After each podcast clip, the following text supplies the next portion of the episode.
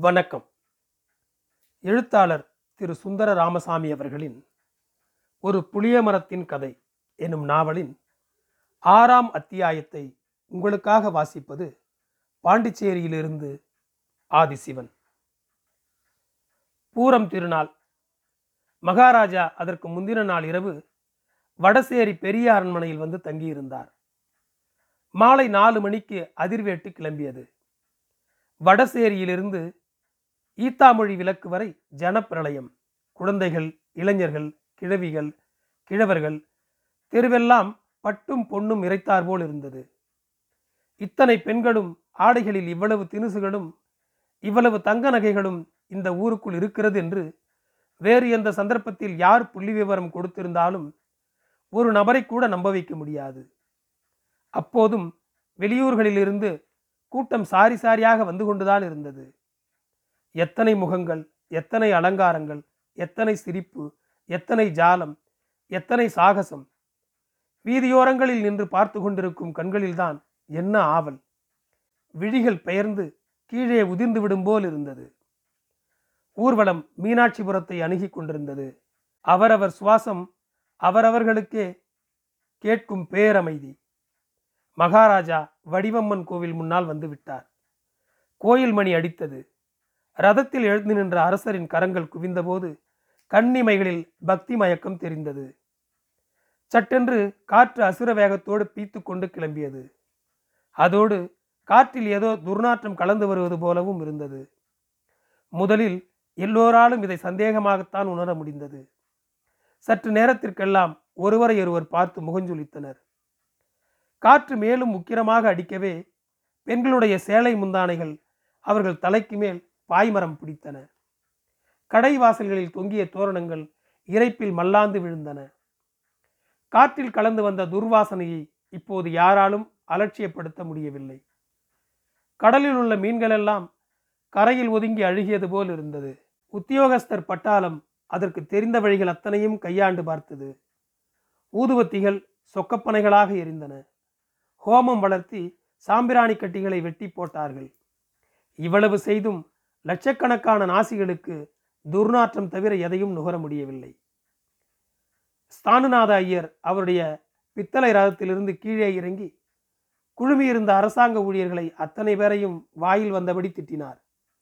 காற்றை யாரால் கைகட்டி அமர்த்த முடியும்? கடைசி வரையிலும் நாசுக்காக இருந்துவிட வேண்டும் என்பதற்கு கன பிரயத்தனம் செய்தார் மகாராஜா. எதுவும் நிகழ்ந்துவிடவில்லை என்ற பாவத்தில் புன்னகை புரிந்து கொண்டிருக்கவே விரும்பினார். எல்லோரையும் பார்த்து சிரிக்க முயன்றார். ஆனால் சோதனையின் உக்கிரத்தை அவராலும் அதிக நேரம் தாங்கிக் கொண்டிருக்க முடியவில்லை. மேலும் அவருடைய நாசி மென்மையானது துர்நாற்றத்தை அவ்வளவாக அனுபவித்து அறியாதது. துர்கந்தகத்தை நுகரும் நித்திய அனுபவம் வாய்க்க பெற்ற சாதாரண மக்களாலேயே இதை பொறுத்து கொள்ள முடியாத போது மன்னர் பிரானால் எவ்வாறு அது முடியும்? சில வினாடிகளில் அவர் முகத்தில் புன்னகை மறைந்து முகமும் கருத்தது. வதனம் அஷ்டகோணலாகிவிட்டது. அந்த திசையில் பரவும் துர்நாற்றம் பூராவும் அவருடைய முகத்திலிருந்து புறப்படுகிறதோ என்று எண்ணும்படியாகவும் அவர் முகம் ஆகிவிட்டது துரதிர்ஷ்டம்தான் இத்தனைக்கும் புறப்படும் போது வழக்கம் போல இரண்டு பிராமணர்களை எதிரே வரச் செய்து நல்ல சகுனத்தில்தான் அவர் கிளம்பவும் செய்தார். மகாராஜாவின் சகுனத்தில் புறப்பட்ட பிராமணர்களோ சகுனம் வந்ததற்கான தட்சணையும் பெற்று ஊட்டுப்புறையில் கடைசி பந்தியில் அமர்ந்து சுட சுட சாப்பிட்டு கொண்டிருக்கும் போது மகாராஜா மட்டும் பாதி வழியில் அவஸ்தைப்பட நேர்ந்து விட்டதை விதியின் விளையாட்டு என்றுதான் கூற வேண்டியிருக்கிறது. ரதத்தை விரட்டு என்று கத்தினார் மகாராஜா. வாயு வேகத்தில் பறந்தன குதிரைகள். இரவு ஒன்பது மணிக்கு சுசீந்திரம் அரண்மனையை அடைய வேண்டிய மகாராஜாவும் அவருடைய பரிவாரங்களும் மாலை ஐந்து மணிக்கே அங்கு சென்று சேர்ந்து விட்டனர். அன்று நடுநிசி பனிரெண்டு மணிக்கு தாசில்தார் முத்தம்பெருமான் சுசீந்திரம் அரண்மனை முன்வாசலில் கண் விழித்து தலையை கையில் ஏந்தியபடி அமர்ந்திருந்தார். அவருடைய எதிர்காலம் மிகவும் இருண்டுவிடும் என்றுதான் எல்லோரும் பேசிக்கொண்டனர். மகாராஜா இரவு உணவை முடித்துக்கொண்டு கண்ணுறங்கச் செல்வதற்கு முன்னாலேயே அவரை சந்தித்து காலை கெட்டியாக பிடித்து கொள்ள வேண்டும் என்ற எண்ணத்தில்தான் அவர் மாட்டு வண்டி அமர்த்தி கொண்டு அவசர அவசரமாக அங்கு வந்திருந்தார். ஆனால் அவர் வந்து சேர்ந்தபோது அவரால் ஸ்தானுநாத ஐயரைத்தான் பார்க்க முடிந்தது. அவருடைய இரு கரங்களையும் பற்றி கொண்டு காப்பாற்ற வேண்டும் என்று கதறினார் தாசில்தார். ஸ்தானுநாத ஐயர் சொல் அம்பலமேறும் என்பதுதான் பொதுவான நம்பிக்கை. மகாராஜா சற்றே உல்லாச பிரியர். ஸ்தானுநாத ஐயரின் மனைவி சித்திரத்தில் எழுதி பார்க்க வேண்டிய அழகி என்றுதான் சொல்வார்கள். இரவு போஜனத்தை சமத்காரமாக முடித்துக்கொண்டு மன்னர் பெருமான் ஊஞ்சல் பலகையில் அமர்ந்திருந்தார். உத்தரியப்பட்டு தோளிலிருந்து நழுவி கையிலும் தொடையிலுமாக நெளிந்து கிடந்தது.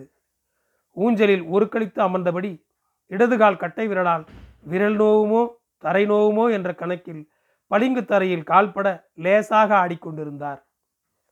அப்போது ஸ்தானுநாத ஐயரும் தன்னுடைய உடம்பு அவருடைய உடம்பில் பாதி மறையும்படி முத்தம் பெருமாளும் உள்ளே நுழைந்தனர். மகாராஜா ஏறிட்டு பார்த்ததும் முத்தம்பெருமாள் அவசரமாய் மேல் துண்டை இடுப்பில் இறக்கி வரிந்து கட்டிக்கொண்டு கால் கட்டை விரல் அடிவயிறு நெற்றி மூன்று அங்கங்களும் தரையில் பதியும்படி மகாராஜாவின் பாதார விந்தங்களில் விழுந்து எழுந்தார்.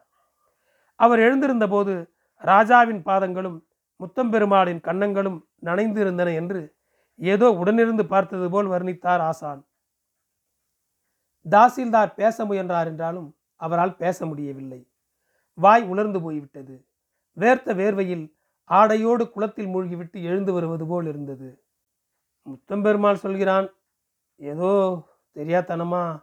என்று ஸ்தானுநாத ஐயர் ஆரம்பித்த போது மன்னர் பிரான் குறுக்கிட்டு பேசினார். ஸ்தானு நீ எதுவும் பேச வேண்டாம். நான் சொல்வதை கேள். இதோ பார் ரோஜா பூ இருக்கிறதே அது ஒரு மனம். பிச்சிப்பூ இன்னொரு மனம். முல்லையின் வாசனை வேறு தினுசு. வாசனைகள் இப்படி எத்தனையோ விதமாய் உண்டு என்பது எனக்கு தெரியும். அனுபவித்தும் பார்த்திருக்கிறேன். இதை தெரிந்து கொண்டிருக்கும் நான் துர்நாற்றம் என்றால் அது என்னவோ ஒரு விதமாய்த்தான் இருக்கும் என்றல்லவா இன்று வரையிலும் எண்ணிக்கொண்டிருந்தேன். அரண்மனையில் அடைந்து கிடந்தால் ஊரில் உள்ள நாற்றம் தெரியுமா? என் அரண்மனை மணக்கிறது என்றால் என் ராஜ்யம் எங்கும் மணக்கிறது என்றாகுமா? எனது சார்பில் இந்த தாசில்தாருக்கு நன்றி செலுத்துங்கள். ஒரே இடத்தில் எத்தனை விதமான வாசனைகளை கூட்டி காண்பித்து விட்டார் இவர்? என்று சொல்லிக்கொண்டே மகாராஜா இடி இடி என்று சிரித்தபோது அவர் முகமும் சிவந்து கண்களும் சிவந்தன. இருவரும் வெளியே வந்தனர். மகாராஜாவின் பேச்சு சாதகமாக இருந்ததா பாதகமாக இருந்ததா என்பதை இருவராலும் தீர்மானிக்க முடியவில்லை. மறுநாள் காலை பிறந்த உத்தரவு மூலம் முத்தம்பெருமாளுக்கு சீட்டு கிழிந்து விட்டது. பாவம் முத்தம்பெருமாள். அவர் என்ன செய்வார்? எல்லா ஏற்பாடுகளும் நன்றாகத்தான் செய்திருந்தார். ஒரு இரவேனும் நிம்மதியாக உறங்கி மூன்று மாதங்கள் ஆகியிருந்தன. எடையிலும் பத்து பவுண்டு இழந்து விட்டிருந்தார். அப்படி இருந்தும் வேலை போய்விட்டது. இயற்கையின் விஷமத்துக்கு அவர் என்ன செய்ய முடியும்? இந்த கலேபரம் நிகழ காரணமாக புலிக்குளம் அமையும் என்று யார்தான் எதிர்பார்த்திருக்க முடியும்? எல்லா குளங்களிலும் புது தண்ணீர் பாய்ச்சிய போது புலிக்குளத்தின் நினைவு ஏன் எழாமல் போயிற்று? அதற்கும் அரசரின் திக்விஜயத்திற்கும் என்ன சம்பந்தம் என்று எண்ணிக்கொண்டு விட்டார்களா? அது மெயின் ரஸ்தாவை ஒட்டி இல்லை என்ற அலட்சியமா? ஒதுங்கி கிடக்கிற பாவத்திற்காக புறக்கணித்து விட்டார்களா? பழைய குளம் என்றாலும் அதுவும் குளம்தானே. அசுத்தமான தண்ணீர் என்றாலும் தண்ணீர் தானே ஆமாம். புலிக்குளம் என்ற குட்டையை அலட்சியப்படுத்தித்தான் விட்டார்கள். அங்கு தண்ணீர் அசுத்தமடைந்து பாசி படர்ந்து அடிமண்டியில் சேற்று குழம்பும் சுற்று வட்டாரத்தில் மனித விசர்ஜானமுமாக கிடந்தது. மகாராஜாவின் திக் விஜயத்தின் போது புலிக்குளமும் அதன் பங்கை ஆற்றிவிட்டது. பழங்குட்டைக்கும் சிற்சில ஆற்றல்கள் உண்டு என்பதை எல்லோரும் ஒப்புக்கொண்டார்கள். கேவலம் ஒரு அசுத்த குட்டை அரசரை விரட்டி விரட்டி அடித்து விட்டது. அதன் கோபத்தில் முத்தம்பெருமாளின் வாழ்வும் பலியாகிவிட்டது. மறுநாள் மகாராஜாவின் அவசர தீர்மானத்தை பற்றித்தான் எல்லோரும் பேசிக்கொண்டார்கள். கன்னியாகுமரியில் வைத்து திருவுளம் இந்த தீர்மானத்துக்கு வந்தாராம். அதுவும் தெய்வ சன்னதியில் வைத்து ஒரு வாரம் கழித்து தலைநகர் திரும்பிச் செல்கிற போது புலிக்குளம் வழியாகத்தான் திரும்பிச் செல்வேன் என்று தீர்மானித்து விட்டார் ராஜா. ஒரே ஒரு வாரம்தான் இருந்தது. ஏழே ஏழு நாட்கள். நாலு திசையிலும் உத்தரவுகள் பறந்தன. புலிக்குளத்தை வற்ற வைத்து மண்ணிட்டு நிரப்ப இரவோடு இரவாக ஒரு திட்டம் தயாரிக்கப்பட்டது. வெள்ளைக்கார என்ஜினியர் ஒருவரின் துணையோடு ஒரு இந்திய இன்ஜினியர் லட்சத்து ஐம்பதனாயிரம் ரூபாய் செலவாகும் ஒரு திட்டத்தை சமர்ப்பித்தார். மனித வெள்ளத்தை எங்கிருந்துதான் இட்டு கொண்டு வந்தார்களோ? அந்த ஆண்டவனுக்குத்தான் வெளிச்சம். அரசாங்க ஆட்கள் நாற்புறமும் சென்று ஊர் ஊராய் அலைந்து வேலையாட்களை அழைத்து கொண்டு வந்தார்கள். ஆயிரக்கணக்கான ஆண்கள் ஆயிரக்கணக்கான பெண்கள் சுற்றி வர ஐம்பது மைல் சுற்றளவில் நடைபெற்று வரும் கட்டிட வேலைகள் அனைத்தையும் இரண்டு வாரங்களுக்கு நிறுத்தி வைக்கும்படி அரசாங்கம் ஒரு அவசர தடை உத்தரவு பிறப்பித்தது. சுற்றி வரவுள்ள பாரவண்டிகள் அத்தனையும் புலிக்குளத்தின் கரையோரம் கிடந்தன. இதனால் இரண்டு வாரங்கள் சந்தை கூட கூடவில்லை. புலிக்குளத்திலிருந்து தண்ணீரை மடை வெட்டி தெரேக்கால் புதூர் சானலில் கொண்டு போய் சேர்த்தார்கள். ஒரே நாளில் புலிக்குளம் இந்திய மகாசமுத்திரத்தில் கலந்துவிட்டது அன்று புலிக்குளத்தை சுற்றி வர சந்தனக்கட்டைகளை ஆளுயர மடுக்கி எரித்தார்கள் என்று ஆசான் சொன்னார். புலிக்குளத்துக்கு தெற்கே நாலு மைல் தொலைவில் மருத்துவாமலையின் சாரலில் அந்த காலத்தில் ஒரு நெடுங்குன்று நின்று கொண்டிருந்ததாம். அதை பறையன் குன்று என்று அழைத்தார்களாம். இரு மலைகளின் நடுப்பாந்தில் காலம் காலமாக குவிந்து எழும்பிய செம்மண் அது. ராட்சச புற்றுவோல் அரைப்பனை உயரத்துக்கு நின்றிருந்ததாம். அந்த குன்றை ஆயிரக்கணக்கானவர்கள் வெட்டி கரைத்தார்கள். குன்றின் உச்சியிலிருந்து புறப்படும் ஒரு கூடை செம்மண். ஜோடி கைகளில் தாவி தாவி ரோட்டோரத்தில் இருக்கும் மொட்டை வண்டியில் வந்து தலை குப்புற விழுவதை ஒரு மரத்தில் ஏறி நின்று கொண்டு பார்த்து ரசித்ததாக சொன்னார் ஆசான். பறையன் குன்று தரையோடு தரையான போது புலிக்குளம் இருந்த இடம் தெரியவில்லை. இரவு பகல் அடிதாள முடியாமல் கழுத்தில் புண்ணுடனும் காலில் வீக்கத்துடனும் காளைகள் சோர்ந்து சரிந்தன. குளத்தை நிரப்பும் வேலை இரண்டே நாட்களில் முடிந்துவிட்டது. பின்னால் நாலு நாட்களும் ரோடு போடும் வேலைதான் நடைபெற்றது. வடசேரியிலிருந்து ரோட்டை நேர்கோட்டில் இழுத்து கோட்டாறு ரோட்டில் கொண்டு போய் சேர்த்து விட்டார்கள். புதிய பாதை புளிய மரத்தின் முன்பக்கத்தோடு சென்றது. புலிக்குளத்தை சுற்றி இத்தனை கலேபரங்களிலும் புளிய மரத்துக்கு எந்தவித தீங்கும் ஏற்படவில்லை. மகாராஜா திரும்பி சென்றபோது அவருடைய தங்கரதம் புலிக்குளத்தின் மேலோடுதான் சென்றது. தெருவெங்கும் இறைந்து கிடந்த பூக்களின் நறுமணம் எங்கும் பரவியது.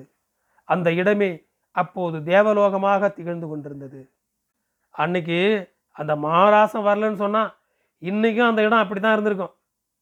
அந்த புதிய ரோடு வெட்டாமல் இருந்திருந்தா மேலே ஊருன்னு ஒன்று வந்திருக்குமாக்கும்? அவர் வந்த அன்னையிலேருந்து தான் சொல்லப்போனால் இந்த ஊரே நிமிர்ந்தது. ஆமாம் என்று சொல்லி நிறுத்தினார் ஆசான். ஆசான் சொன்ன இந்த கதை என்னையோ சோசப்பையோ விசேஷமாக கவரவில்லை. தன்னுடைய வாதத்தை நிலைநாட்டுவதற்காக ஒரு சிறு விஷயத்தை மிகைப்படுத்தி சொல்கிறார் ஆசான் என்ற எண்ணம்தான் எங்களுக்கு ஏற்பட்டது. ராஜா வராவிட்டாலும் ஊர் முன்னேறும். வளர்ச்சி அடையும் என்று நான் எண்ணினேன். என்றாலும் அதை வாய்விட்டு சொல்லவில்லை. மீண்டும் ஆசானை உசுப்ப நான் விரும்பவில்லை. தான் எதிர்பார்த்த வரவேற்பு தன்னுடைய கதைக்கு கிடைக்கவில்லை என்று உணர்ந்ததாலோ என்னவோ ஆசான் வாய் பேசாமல் எழுந்திருந்து நடையை கட்டினார். அன்று இருட்டில் வேஷ்டியை மடித்து கட்டிக்கொண்டு பின்புறம் கௌபீன நுனி தெரியும்படி ஆசான் ஆடி ஆடி நடந்து சென்றது இன்றும் என் மனக்கண் முன்னால் நிற்கிறது. அன்றுதான் நான் அவரை கடைசி முறையாக பார்த்தேன். பின்னால் ஒரு சில நாட்களில் எனக்கு ஒரு வேலை கிடைத்து விடவே அதை ஒப்புக்கொள்ள வெளியூர் சென்று விட்டேன். இரண்டு வருடங்களுக்கு பின்னால் எனது திருமணத்தின் பொருட்டு நான் ஊர் திரும்பிய சமயம் ஆசான் எங்கள் ஊரை விட்டு சென்று பல மாதங்கள் ஆகிவிட்டன என்பது தெரிய வந்தது. சாவகாசமாக ஒரு நாள் சோசப்பிடம் பேசிக் கொண்டிருந்த போது ஆசானை பற்றி திடுக்கிட வைக்கும் பல செய்திகளை அவன் சொன்னான். யாரோ ஒரு தனவந்தருடன் ஆடிவேல் கதிர்காமத்துக்கு சென்றாராம் ஆசான். அதன் பின் அவர் திரும்பி வரவில்லை. இலங்கையில் ரசவாதம் செய்து தருகிறேன் என்று ஒரு சிங்கள சீமானை ஏமாற்றி பணம் பறித்ததாகவும் மோசடி வழக்கில் தண்டிக்கப்பட்டு சிறைச்சாலையில் அடைபட்டிருந்ததாகவும் முதலில் ஒரு செய்தி வந்ததாம். காலரா கண்டு கடற்கரையோரம் இறந்தார் என்றும் உயிர் பிரிவதற்கு முன்னால் பக்கத்தில் நின்றவர்களிடம் தெய்வம் இல்லை என்று உறக்க திருத்தமாக சொல்லிவிட்டு செத்துப்போனதாகவும் மற்றொரு வதந்தி.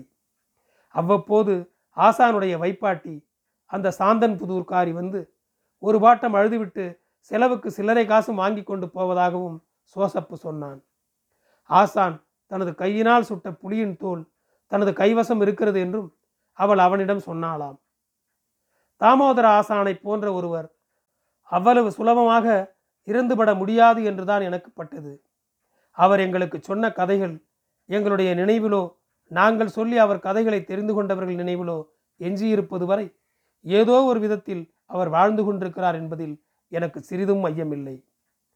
இதற்கு பின்னால் புளிய மரத்தின் முன்னால் பெரிய கடை வீதியும் அதையொட்டி மேலூரும் தோன்றிய கதையை நான் பலர் வாய் மூலம் சிறுக சிறுக தெரிந்து கொண்டேன். நன்றி. புளிய மரத்தின் கதை தொடரும். என் குரல் உங்களை தொடர ஃபாலோ பட்டனை அழுத்தவும். உங்களுக்கு மீண்டும் நன்றி.